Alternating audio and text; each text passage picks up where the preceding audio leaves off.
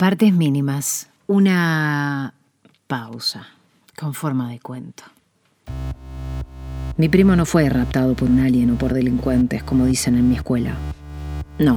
Estábamos los dos juntos en nuestras bicicletas cuando decidimos ir a ese misterioso pasaje abandonado. Los dos sospechábamos que algo raro sucedía ahí. Uno de los dos tenía que cruzarlo y el otro tenía que quedar del lado de nuestro barrio para contarle a los demás lo que habíamos hecho en el caso de no volver.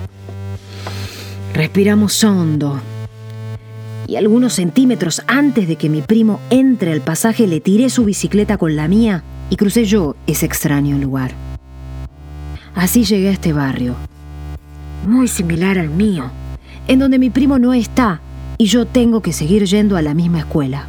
Espero que mi primo me recuerde y le diga a todo el mundo la verdad, que no fui raptado, sino que crucé el pasaje de mi barrio hacia un mundo espejo en donde es mi primo el que cruzó al otro lado. Partes mínimas. Lo que escribe Fernando Bogado, que yo te cuento.